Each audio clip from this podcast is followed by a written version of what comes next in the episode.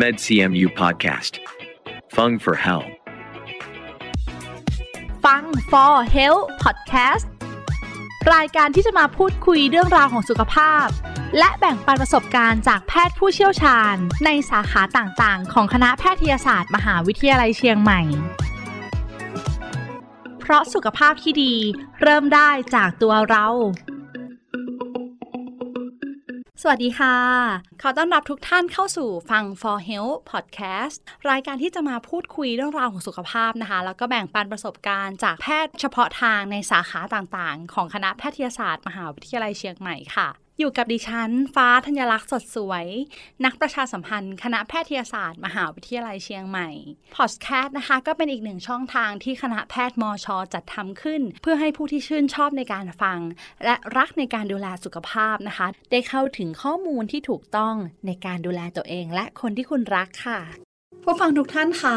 ในช่วงหยุดยาวของเทศกาลสงการแบบนี้นะคะ หลายครอบครัวต่างก็เดินทางกลับภูมิลำเนา รวมถึงเดินทางท่องเที่ยวนะคะ คนเหนือ คนเชียงใหม่ ก็นิยมนะคะ เดินทางไปเที่ยวทะเลในช่วงของเทศกาลหยุดยาวแบบนี้ คนที่อยู่แถวทะเลก็อยากมาเที่ยวดอยที่ภาคเหนือนะคะ ก็จะมีการสัญจรบนท้องถนนเนี่ยอย่างหนาแน่นค่ะ อาจส่งผลให้เกิดอุบัติเหตุเป็นจำนวนมากบนท้องถนนได้นะคะ และในช่วงเทศกาลแบบนี้เราจะต้องคอยระมัดระวังตัวเอง นอกจากเรื่องของอุบัติเหตุแล้ว ยังมีเรื่องของสถานการณ์โควิด -19 นะคะโควิด -19 ก็ยังอยู่กับเรานะคะ คุณผู้ฟัง ราะฉะนั้นค่ะ เราจะต้องมาเตรียมรับมือค่ะ เพื่อที่จะรู้ถึงวิธีป้องกันเซฟตัวเองในการเดินทางครั้งนี้ ให้ปลอดภัยทั้งเรื่องของอุบัติเหตุ และก็ในเรื่องของความเสี่ยงต่อโรคโควิด -19 อีกด้วยค่ะ แล้วในช่วงของ 7 วันอันตรายแบบนี้ เราต้องมีแนวทางในการปฏิบัติยังไงบ้าง ควรจะระมัดระวังในเรื่องไหน รวมถึงด้านสถานการณ์โควิด -19 นะคะ เราจะต้องดูแลตัวเอง แล้วก็คนในครอบครัวยังไงบ้าง ที่สำคัญเลยค่ะ เราจะได้มาอัปเดตกันนะคะ ว่าโรงพยาบาลมหาราชนครเชียงใหม่ มีมาตรการในการเตรียมความพร้อมในช่วงเทศกาลสงการนี้ยังไงบ้างค่ะ วันนี้ค่ะผู้ที่จะมาพูดคุยกับเราก็นั่งอยู่ตรงนี้แล้วค่ะ ขอต้อนรับผู้ช่วยศาสตราจารย์นายแพทย์บริบูรณ์เชนธนากิจ อาจารย์ประจำภาควิชาวิทยาศาสตร์ฉุกเฉิน คณะแพทยศาสตร์ มหาวิทยาลัยเชียงใหม่ค่ะ สวัสดีค่ะอาจารย์หมอ สวัสดีครับ พบกันทุกช่วงเทศกาลเลยนะคะ อย่างที่ผมเกรินเข้ารายการค่ะ น่าเป็นห่วงในช่วงของเทศกาลวันหยุดยาวสงกรารแบบนี้ครับหลายครอบครัวก็เดินทางค่ะข้ามจังหวัดเพื่อกลับภูมิลำเนานะคะ ไปพบปะผู้สูงอายุคุณพ่อคุณแม่ที่บ้านอย่างเงี้ยค่ะ แนวทางการปฏิบัติค่ะ ช่วง 7 วันอันตรายแบบนี้ เราจะต้อง ระมัดระวังในเรื่องไหนบ้างค่ะ ในช่วงสถานการณ์อย่างเนี้ยโควิดเนี่ยแม้ว่าเราจะมีการป้องกันเรื่องของการเดินทางหรือว่าอะไร แต่เอาจริง ๆ แล้วนะครับ ตัวเลข 7 วันในในช่วงปีใหม่ปลายเดือนปลายเดือนธันวาถึงต้นมกราที่ผ่านมาเนี่ยสถิติของทั่วประเทศเนี่ยก็ยังไม่ได้ลดลงเท่าไหร่นะครับ เรายังมีผู้เสียชีวิตเนี่ยสามร้อยกว่ารายนะฮะในต้นปีที่ผ่านมาเนี่ยนะครับ จังหวัดเชียงใหม่เราเองเนี่ยก็ติด top เลยนะครับ ในเรื่องของการบาดเจ็บสูงสุด จังหวัดเชียงใหม่เราเนี่ยมี report อยู่ที่ 93ราย อันนี้นี่คือการบาดเจ็บนะครับค่ะซึ่งเป็นอันดับหนึ่งของประเทศเลยนะฮะแต่ว่าการเสียชีวิตเนี่ยของเราไม่ไม่ได้อยู่ในอันดับ top นะครับเป็นที่ top จะเป็นกทมค่ะครับอยู่ที่เขา 22รายในช่วง 7 วัน ข้อมูลนี้ผมได้มาจากอ่าศูนย์อำนวยการป้องกันและลดอุบัติเหตุทางถนนนะครับ หรือสอปอทนะฮะค่ะสอสาราปอปาทอถุงอะนะครับเขาเขาก็ report อย่างนี้ครับว่าสถิติเลยส่วนใหญ่นะครับ เกิดจากอุบัติเหตุจราจรนะฮะโอ้เป็นจากการขับรถเร็วนะครับ อยู่ประมาณร้อยละห้าสิบสี่ฮะแล้วก็ดื่มและขับเนี่ยอีกประมาณร้อยละสิบแปดแล้วก็มีการขับรถแบบประมาทนะฮะตัดหน้ากระชั้นชิดอะไรเงี้ยครับอีกร้อยละสิบแปด ดังนั้นพวกเนี้ยเป็นตัวสาเหตุหลักเลยฮะว่าจะเกิดอุบัติเหตุ แล้วก็มีการเมาและขับเนี่ยอยู่ถึงประมาณร้อยละสิบแปดเหมือนกันค่ะแสดงว่าจริง ๆ แล้วเนี่ยถ้าถามว่าเราควรต้องป้องกันยังไงนะครับ ก็เนี่ยฮะตัวเลขมันมาจากการเกิดอุบัติเหตุจราจรแปลว่าเราควรต้องระมัดระวังในการขับขี่ยานยนต์นะครับค่ะ ก็อาจจะต้องตามตามมาตรการที่เราเดิมเคยใช้เนาะตั้งสติก่อนสตาร์ทอะไรเงี้ยครับดูแลตัวเองก่อนว่าว่าเราพร้อมที่จะขับรถจริง ๆ ใช่ไหมขณะขับเราก็เมาไม่ขับนะฮะถ้าโทรศัพท์อยู่ก็อย่าขับอะไรเงี้ยครัค่ะบง่วงก็ไม่ขับอะค่ะอะไรทำนองเนี้ยเพื่อป้องกันอันตราย แล้วก็เราก็ควรจะต้องปฏิบัติตามกฎจราจรเคร่งครัดค่ะไม่ไม่ฝ่าไฟแดงอะไรเนี่ยครับแล้วก็ถ้าถ้าดีที่สุดก็คือสงกรารเนี่ยแน่นอนว่า มันเป็นเทศกาลที่คนก็จะดื่มเครื่องดื่มแอลกอฮอล์กันค่ะเป็นเป็นปกติเราคงห้ามตรงนี้ไม่ได้ แต่ว่าเมื่อดื่มเครื่องดื่มแอลกอฮอล์ก็ขอให้ว่าอย่าอย่าขับขี่ยานยนต์ เพราะว่าตัวเลขมันมันบ่งชัดเลยนะฮะว่าสถิติยานพาหนะที่บาดเจ็บสูงสุดคือจักรยานยนต์นะค่ะร้อยละประมาณ 80 กว่าเปอร์เซ็นต์เนี่ยเป็นจักรยานยนต์ ก็ต้องระวังตรงนี้ครับ ก็จากสถิติก็ชัดเจนอยู่แล้วนะคะ ในเรื่องของอุบัติเหตุบนท้องถนนเนี่ยการดื่มแอลกอฮอล์แล้วก็ขับใช่ครับแล้วก็เรื่องของความการใช้ความเร็วนะคะ แต่ละอย่างที่อาจารย์หมอพูดให้พวกเราฟังนะคะ เป็นเรื่องของกฎจราจรทั้งนั้นที่เราจะต้องใช่ครับพึงปฏิบัติ แล้วก็ระมัดระวังให้เคร่งครัดกว่าเดิม ยิ่งในช่วงเทศกาลอย่างเงี้ยรถเยอะมาก ในจังหวัดเชียงใหม่เองเนี่ยก็จากหลาย ๆ จังหวัดหลายภาคนะคะ เดินทางมาเที่ยวในช่วงนี้ใช่ครับก็ไม่ค่อยแปลกค่ะ เพราะว่าเรามักจะติดท็อปในเรื่องของอุบัติเหตุ อยู่ในใช่ครับเทศกาลบ่อย ๆ อย่างเงี้ยค่ะ แต่เราใช่ครับก็มาพูดคุยกันเพื่อจะให้คุณผู้ฟังเองเนี่ยได้มีความพร้อมแล้วก็ความเข้าใจจริง ๆ ถึงเรื่องการปฏิบัติเนี่ยยังจะต้องเคร่งครัดอยู่นะ ยังจะต้องระวังอยู่นะในเรื่องของการขับขี่นะคะ นอกจากนี้ค่ะ เรายังอยู่ในช่วงที่มีสถานการณ์โควิด -19 อยู่เลยค่ะอาจารย์หมอคะสองสามปีมานี้ แม้ว่าจะเดินทางข้ามจังหวัดได้ แต่เรื่องโควิด -19 ก็ตามเราไปหลายจังหวัดค่ะ ใช่ครับ ตรงนี้เราจะต้องปฏิบัติตามแนวทางยังไงบ้างคะครับคือ ถึงแม้ว่าจะอยู่ในช่วงสถานการณ์โควิดนะฮะแต่แต่ตัวเลขที่ผมนำเรียนเมื่อสักครู่นี้เนี่ยมันก็เป็นต้นปีนี้เองนะฮะค่ะไม่กี่ซึ่งเดือนก็ยังเป็นใช่ครับ มันก็ยังเป็นเอ่อช่วงโควิดนี่แหละ ทั้งทั้งที่เรามีโควิดอยู่นะฮะเราเรายังเป็นขนาดนี้ยนะครับ แล้วพอจังหวะเนี้ยเริ่มเริ่มบางพื้นที่ก็เริ่มว่าจะเข้าเป็นพื้นที่โรคโรคประจำถิ่นแล้วฮะค่ะอย่างที่ผมฟังข่าวอยู่ตอนนี้ก็คือจังหวัดสุรินทร์เนี่ยจะเริ่มเป็นนำร่องว่าเขาจะเป็นจังหวัดประจำถิ่นละเพ ราะฉะนั้นเนี่ยพอเริ่มเป็นอันที่เขาเริ่มผ่อนคลายกระบวนการเนี่ยประชาชนอาจจะเริ่มไม่ค่อยระวังตัวครับอาจจะเริ่มไม่ใส่หน้ากาก อาจจะเริ่มไม่ล้างมือบ่อยๆ หรือว่าจะเริ่มไม่ไม่ระวังในระยะห่างค่ะพวกนี้อาจจะเพิ่มความเสี่ยงของโควิดขึ้นมาได้นะครับ ถึงแม้ว่าเราจะเราจะบอกว่ามันเป็นโรคที่ติดง่ายแต่อัตราไม่ค่อยรุนแรงค่ะแต่ก็ในในกลุ่มเสี่ยงอะครับ กลุ่มที่เขาเขียนว่าเป็นกลุ่มอายุเกิน 60 ปี แล้วก็มีโรคประจำตัวอยู่กลุ่มเนี้ยก็ยังไงก็ควรจะต้องระวังตัวอยู่ แล้วก็ควรจะได้รับวัคซีนค่ะถ้ามีโอกาสเนี่ยคือช่วงก่อนๆนั้นเราคงได้ข่าวกังวลพอสมควรเกี่ยวกับผลข้างเคียงของวัคซีนบางตัวเนี่ยนะครับค่ะก็เลยเชื่อว่าผู้สูงอายุหลายท่านเนี่ยหรือคนที่มีโรคประจำตัวบางบางอย่างก็กังวลอืม กลัวไม่กล้ารับวัคซีนเพราะกลัวจะได้ความเสี่ยง แต่ในสถานการณ์ตอนนี้เราก็จะเห็นชัดเลยนะครับว่าของโอไมครอนเนี่ยส่วนใหญ่คนที่ได้วัคซีนมาเนี่ยนะฮะแม้เป็นนะครับก็ไม่ค่อยมีอาการ บางคนไม่รู้ตัวเลยด้วยซ้ำไปสวอปถึงเจอแต่พอเราซักประวัติส่วนใหญ่กลุ่มเนี้ยจะเป็นว่าได้วัคซีนมาแล้ว 3 เข็ม 4 เข็มนะฮะ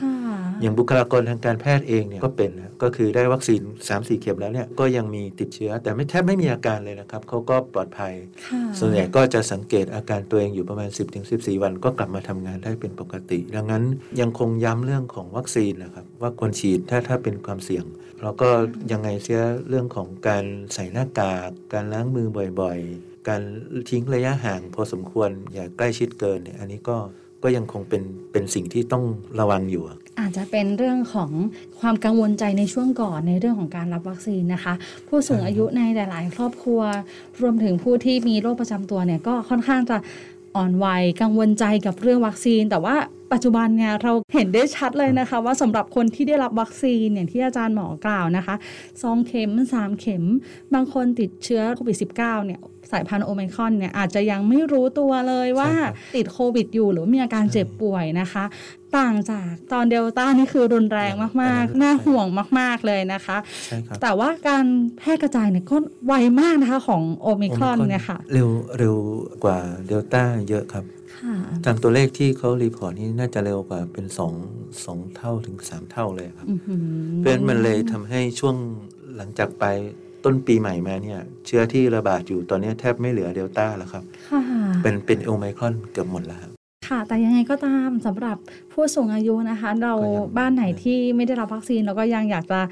เชิญชวนใช่ครับท่านนะคะ อยากจะให้ข้อมูลตรงนี้นะคะส่งไปถึง ลูกหลานด้วยนะคะ ในเรื่องของการตัดสินใจรับวัคซีน เพราะว่าผู้สูงอายุเนี่ยความเสี่ยงที่ใช่ลูกหลานจะกลับไปเจอนะคะ ได้กอดได้สัมผัสกันนะแน่นอนค่ะ เป็นช่วงเทศกาลของความสุขใช่เราได้ไปพบหน้ากันในหนึ่งปีนะคะ เป็นช่วงของความคิดถึงนะคะ มีโอกาสสัมผัสกอดกันเนี่ยแน่นอนอยู่แล้วค่ะอาจารย์หมอคะ แต่ถ้าเราได้เซฟในตัวของผู้สูงอายุที่บ้าน คุณตาคุณยายอ่าอย่างเงี้ยครับก็เป็นใช่อีกหนึ่งสิ่งที่น่าหายห่วง แต่เรื่องของการ ATK ล่ะคะ ช่วยได้ไหมคะอาจารย์หมอคะอ๋อ ATK เนี่ยก็คือจริง ๆ ก็ต้องยอมรับว่ามันอาจจะมีผลบวกที่เป็นผลบวกลวง หรือว่าเป็นผลลบที่ลวงคือลวงนี่หมายความว่า จริง ๆเขาเขามีเชื้ออยู่ แต่ตรวจไม่เจอ อันนี้ก็เราเรียกว่าเป็นผลลบลวงค่ะแต่ถ้าบางบางทีก็แปลว่าเขาไม่ได้เป็นนะครับเขาไม่ได้เป็นแต่ว่าไปตรวจแล้ว ATK ก็ให้เขา positive ก็ตกอกตกใจนี่ว่าใช่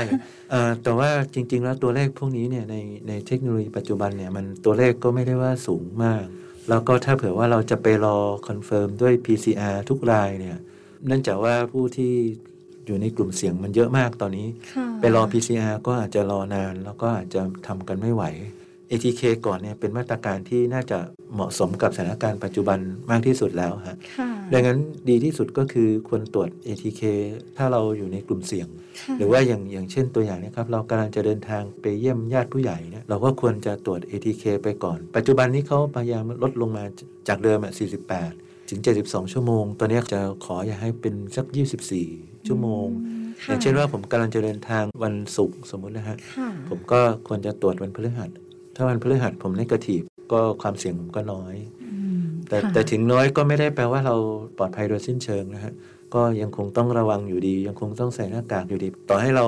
ไม่ได้เป็นผู้มีความเสี่ยงตอนนี้ เดี๋ยวเราเดินทางไปเข้าปั๊มน้ำมันอืมไปซื้อของในร้านสะดวกซื้อหรืออะไรเนี่ย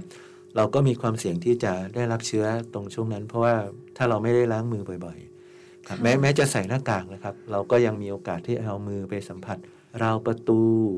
วัสดุสิ่งของอะไรเงี้ยเพราะฉะนั้นตามร้านพวกนี้ส่วนใหญ่เขาจะมีเอ่อเจลแอลกอฮอล์ให้เราค่ะก็เราควรใช้ทั้งก่อนเข้าแล้วก็ออกมาเพื่อเพื่อลดความเสี่ยงของเรา ครับค่ะก็ยังนี่เป็นสำคัญสิ่งที่สำคัญนะคะสวมหน้ากากอนามัยตลอดเวลานะคะ รวมถึงล้างเจลแอลกอฮอล์ค่ะ อย่างใช่บ่อยๆนะหยิบจับอะไรก็พยายามล้างนะคะคือผมค่ะลืมไปนิดนึง ATK เนี่ยมันมีข้อพึงระวังเหมือนกันนะครับ ว่าสวอปเข้าไปไม่ลึกพอเนี่ยครับค่ะไอตัวสารคัดหลั่งที่เราได้เนี่ยมันอาจจะไม่มากพออืมเพราะฉะนั้นตามตามรูปเนี่ยเขาก็คือให้เราสวอปเข้าไปจนถึงด้านในของโพรงจมูกด้านในอะครับผมะ คือมันไม่ใช่ตื้นๆ แค่ไอ้ตัวผิวๆพอพอเจ็บก็เลิกอย่างเงี้ยเราทำเองเนี่ยค่ะบางทีเราก็พอเจ็บเราก็พอละนะไม่ไม่เข้าไปอีก แต่เราจะเห็นว่าพอให้เจ้าหน้าที่ทำเนี่ยเขาจะใส่เข้าไปลึกกว่าที่เราเราทำเองใช่นะค่ะแล้วก็แล้วก็เขาก็จะต้องมีการปั่นให้ คือไม่ไม่ใช่ว่าเขาแกล้งนะฮะเขาก็ปั่นเพื่อให้ได้ไอ้ตัวสารคัดหลั่งเนี่ยมันมากพอ แล้วสารคัดหลั่งเนี่ยพอพอได้มาเราจะเห็นว่าตัวเวลาเราเอามาทำอะเขาจะมีคำแนะนำอยู่ ต้องปฏิบัติตามคำแนะนำเขานะฮะว่า เช่นว่าใส่ลงไปหมุนทิ้งไว้ประมาณหนึ่งนาทีอะไรต้องต้องเอาตามเขานะฮะไม่ใช่แบบจุ่มจุ่มจุ่มจุ่มน้อยเดียวแล้วก็พอละแล้วก็เอาไปหยดในในนั้นละหยดในนั้นเนี่ยอ่าหยดในหลุมแล้วเขาบางทีคำแนะนำของเขาก็ยังบอกให้เราทิ้งไว้หนึ่งนาที แล้วแล้วแต่รุ่นอีกนะครับค่ะเราก็ต้องดูว่ารุ่นนี้เขาเขาแนะนำให้เราทำยังไง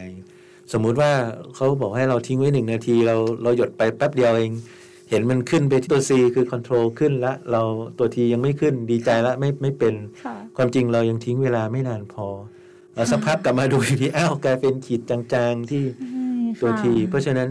ATK ยังคงแนะนำให้ทำแต่ก็ขอให้ทำให้ให้เหมาะสมตามเทคนิคของเขาค่ะครับผมก็มีหลายรุ่นหลายยี่ห้อใช่ไหมใช่คะใช่แต่ละยี่ห้อครับเราก็ต้องอ่านคำแนะนำให้ ใช่ฮะให้ชัวร์จริง ๆ ดีกว่านะคะ เพราะว่า ATK มันก็เป็นสิ่งหนึ่งที่ทำให้เราอุ่นใจว่าเราจะเดินทางไปหา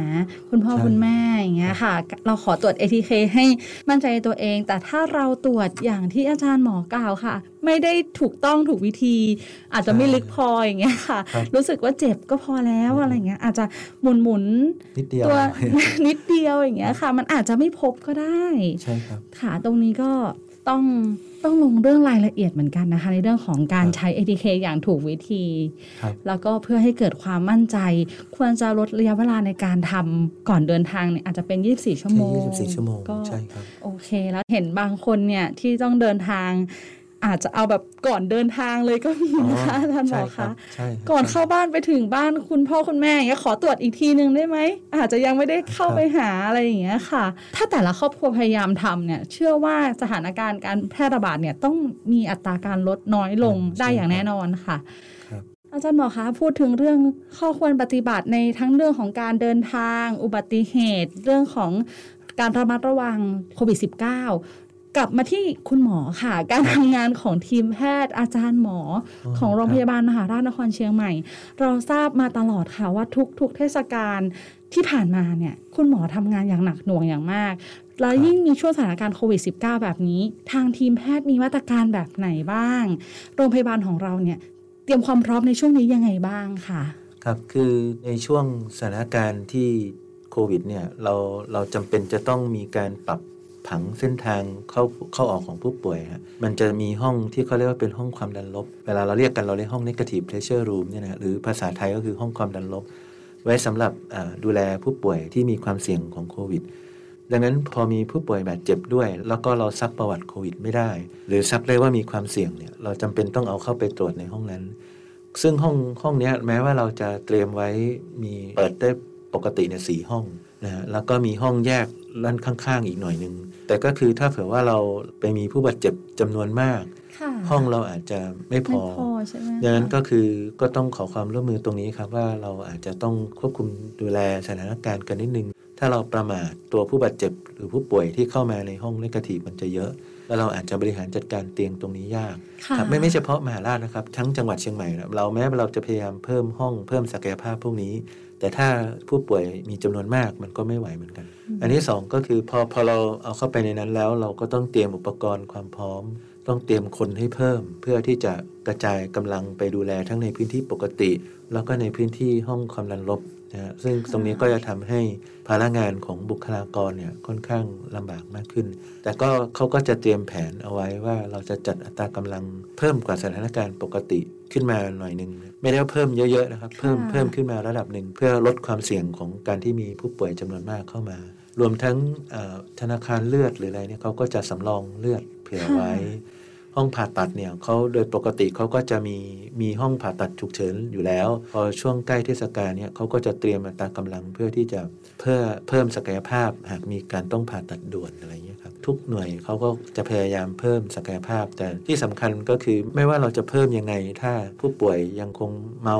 ค่ะขับขี่ไปแล้วก็ไปชนข้างทางไปชนอะไรกันก็อุบัติเหตุจำนวนมาก แม้เราจะเพิ่มศักยภาพยังไง มันก็อาจจะไม่เพียงพอค่ะ ดังนั้นทางโรงพยาบาลพยายามเพิ่มอัตรากำลังเพิ่มศักยภาพ ยังไงก็ต้องขอความร่วมมือของจากประชาชนเช่นที่กันค่ะต้องดูแลตัวเองพอสมควรด้วยเช่นกันนะครับ คค่ะรับครับความไม่ประมาทนะคะ อาจารย์หมอคะครับก็กลับมาครับที่เรื่องของความไม่ประมาทเลย เพราะว่าใช่ครับถ้าเราไม่ดื่มสติของเราก็ยังถือว่าอยู่ใช่ครบมากกว่าการที่ดื่มแอลกอฮอล์นะคะครับแม้ว่าจะไปสั่งสรรค์ที่ไหนนะคะ ถ้าเกิดมีการดื่ม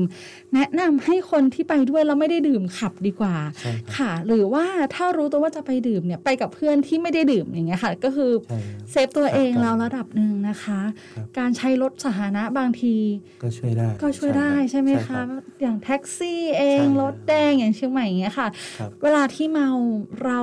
ก็ไม่สาขับมารถเองไม่ขับเองได้ ลดใช่ครับอุบัติเหตุได้ เพราะเราเคยเห็นสถานการณ์ที่หนึ่งคนเมาเนี่ยทำให้เกิดการสูญเสียมากมายใช่บนท้องถนนนะคะ ตรงนี้ก็อยากจะฝากถึงผู้ฟังทุกท่านเลยค่ะ ที่กำลังฟังรายการของเราอยู่นะคะ ในเรื่องของการดื่มแอลกอฮอล์นะคะในช่วงเทศกาลสงการดื่มได้ แต่ว่าไม่ขับดีกว่าดื่มที่บ้านของใครของมันได้ยิ่งดีสถานการณ์ตอนนี้ก็โควิดก็ยังอยู่กับเราค่ะ เมื่อสักครู่ได้ยินอาจารย์หมอพูดถึงเรื่อง หลายหน่วยงานก็พยายามเพิ่มศักยภาพรวมถึงธนาคารเลือดเองก็เช่นกันใช่ครับทราบมาว่าก็ค่อนข้างวิกฤตเหมือนกันใช่นะครับคะเพราะว่าช่วงโควิดเนี่ยผู้ผู้บริจาคเลือดก็ลดลงค่ะเขาอาจจะกลัวว่าแบบมาบริจาคเลือดตรงนี้แล้วจะติดโควิดจากจากผู้ป่วยแถวๆนี้หรือเปล่าอะไรเงี้ยนะครับค่ะแต่ก็คือก็ต้องเรียนว่ามาตรการในเรื่องของ ธนาคารเลือดเนี่ยเขาก็ดูแลพวมีเนี้ยมาครับตรการความปลอดใช่ใช่ภัยที่เขาเตรียมพร้อมไว้ครับให้สำหรับผู้มาบริจาคอยู่แล้วก็นะอยากคะให้ความมั่นใจว่า